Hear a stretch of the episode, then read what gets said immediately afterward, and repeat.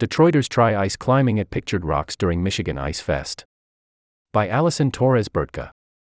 A bus full of Detroiters arrived at Pictured Rocks National Lakeshore in Michigan's Upper Peninsula during for the five-day Michigan Ice Fest, held February 8 to 13th.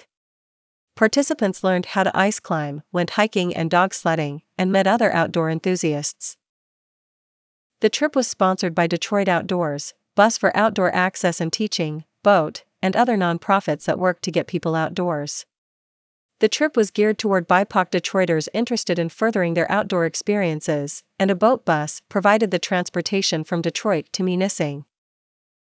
The trip marked the culminating excursion of a year long partnership between Detroit Outdoors and Pictured Rocks National Lakeshore, supported by a grant from the National Park Trust, to bring Detroiters to the area, said Garrett Dempsey, Program Director of Detroit Outdoors.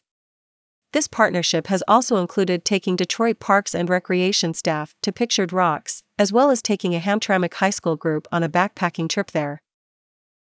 Aside from staff, none of the 28 participants in the Detroit group had ever ice climbed before. Ice climbing is somewhat like rock climbing, you use tools and ropes to climb a vertical surface, but the surface is a wall of ice rather than rock. Participant Irma Liefert Gouch said this wasn't just her first time ice climbing, it was her first time even thinking about ice climbing. Before she went, when she told people her plans, some warned her not to do it. I'm 68. And they were like, Do you have a death wish? She said. But she knew instructors would be there to guide her. Liefert Gouch said climbing was tricky at first until she got the hang of the technique. But when I did it right, it was just wonderful. First, the sense of accomplishment I did it. And second, it's empowering, and it's fun.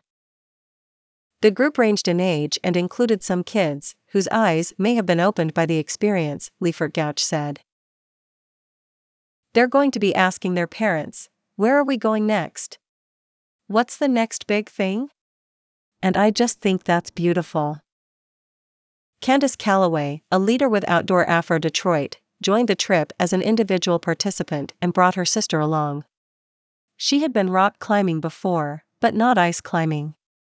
It was less like rock climbing than she expected, so it was a learning process. But, once she got it, she said, it was exhilarating. Calloway said she appreciated being able to connect with other climbers, including some who came all the way from Tennessee, as well as the locals.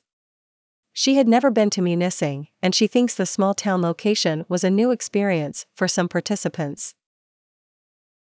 Most of us, when you're from Detroit, you're not used to such a small town, she said. There was also not a lot of black people out there, Calloway said. It was nice to engage with the people who live there locally, because it kind of broke down some of those biases that I had in my mind. I had a perception of people who were living in the UP, and it was nice to be allowed to go out and have some experiences to break down those perceptions.